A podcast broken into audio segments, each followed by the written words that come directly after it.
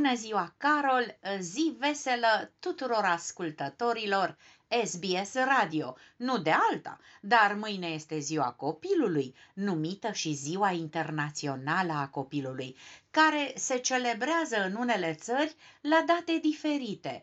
Noi, românii, care ne răsfățăm cam mult odraslele, bineînțeles că ne-am întrecut în daruri care mai de care mai sofisticate, pentru urmașii noștri, dătători de lumină și energie în viețile noastre. Altfel de lumină și energie am sărbătorit de curând, respectiv 50 de ani, de energie electrică produsă în România.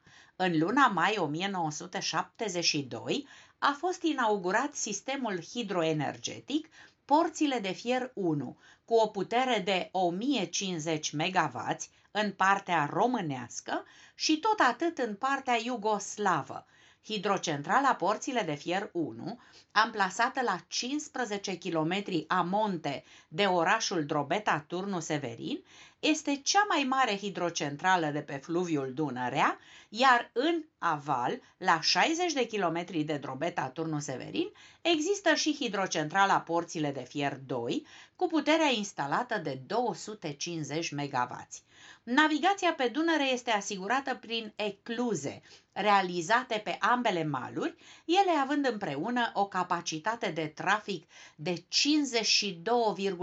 milioane tone pe an pentru ecluzarea pe câte un sens și 37,2 milioane tone pe an pentru ecluzarea pe ambele sensuri, ceea ce reduce semnificativ costurile transporturilor, chiar și a hranei, pe care, de altfel, o reinventăm odată cu Festivalul Alimentelor, ce a avut loc la Universitatea de Științe Agricole și Medicină Veterinară Cluj-Napoca, care și-a propus să promoveze rețete de pe vremea strămoșilor. Felurile de mâncare au fost preparate de studenți și au fost jurizate de gastronomi naționali. Cele mai inedite preparate au șansa să fie acum certificate național sau european și să ajungă în restaurante. Ceaunul tradițional de miel din Sibiu, mămăliguța cu zămuță, o rețetă veche de peste 100 de ani din comuna Bănișor, județul Sălaj, care constă în fierberea puiului în lapte cu usturoi, amestecat apoi cu rântaș cu smântână cât mai grasă. Pogăcelele cu jumări, plăcinta dobrogeană sau bulgării de zăpadă.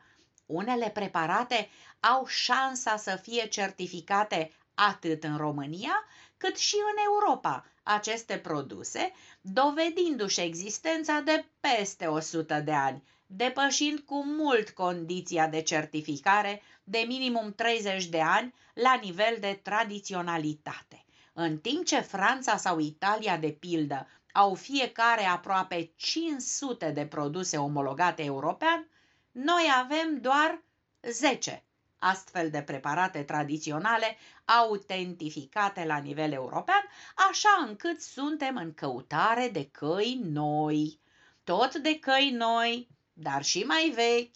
Ne-am amintit zilele trecute când am comemorat inaugurarea oficială în 1984 a canalului Dunăre-Marea Neagră, considerat al treilea canal de navigație ca importanță, după Suez și canalul Panama. Lucrările de construcție au început în 1973. Canalul Dunăre-Marea Neagră este un canal navigabil aflat în județul Constanța, ce leagă porturile Cernavodă de pe Dunăre și porturile Constanța Midia Năvodar de la Marea Neagră, scurtând drumul spre portul Constanța cu aproximativ 400 de kilometri. Canalul Dunăre-Marea Neagră este parte componentă a importantei căi navigabile europene dintre Marea Neagră și Marea Nordului, prin canalul Rin-Main-Dunăre.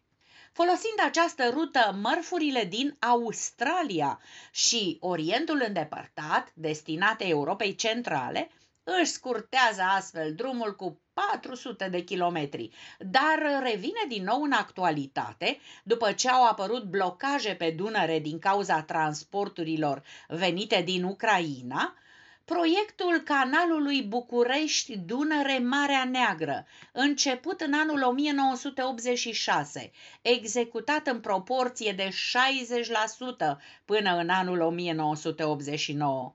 Ideea realizării unei căi navale de regătură între București și Marea Neagră a apărut încă de pe vremea lui Alexandru Ioan Cuza, primul proiect pentru acest canal fiind întocmit în anul 1882.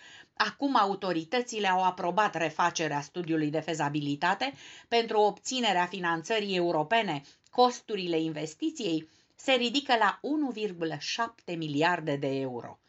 Conform proiectului, Bucureștiul ar putea avea două porturi, 1 decembrie și Glina, ceea ce înseamnă croaziere din capitală până în delta Dunării, dar și până la Belgrad, Budapesta, Viena sau Regensburg, cu un potențial de cel puțin 10.000 de turiști anual, dornici să cunoască tărâmurile și cultura altor popoare europene. Din a noastră românească au gustat cei peste 1500 de adjudeni, cu câteva zile în urmă la festivalul dedicat regretatului actor Ion Dichiseanu, în prima ediție a festivalului de teatru, film și muzică Ion Dichiseanu, care s-a desfășurat la Adjud, Vrancea, în orașul natal al îndrăgitului actor, pentru numeroasele roluri în teatru și film, zecile de apariții la teatrul TV și teatrul radiofonic, familia și asociația Artist din Iași i-au dedicat actorului un festival in memoriam, proiecții de film, spectacole, expoziții de fotografie și lansări de carte, timp de trei zile, încheiat cu un duet emoționant. Fica, Ioana Dichiseanu, pe scenă, acompaniată de vocea tatălui, prin intermediul înregistrărilor care rămân mărturie memorabilă pentru public. Tot memorabilă este și înălțarea Domnului de poi mâine, prăznuită la 40 de zile după înviere, cunoscută în popor și sub denumirea de Ispas, ziua în care Isus Hristos s-a înălțat la ceruri, în timp ce îi binecuvânta pe ucenicii săi și s-a așezat de-a dreapta Tatălui. În această zi creștinii se salută cu Hristos s-a înălțat și adevărat s-a înălțat.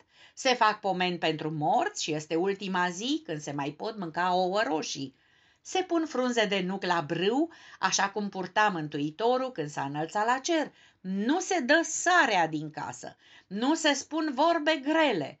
Vă doresc zile roditoare, cu veselie și bună înțelegere. Din București, România, pentru SBS Radio a transmis Anca Rodica Turcea.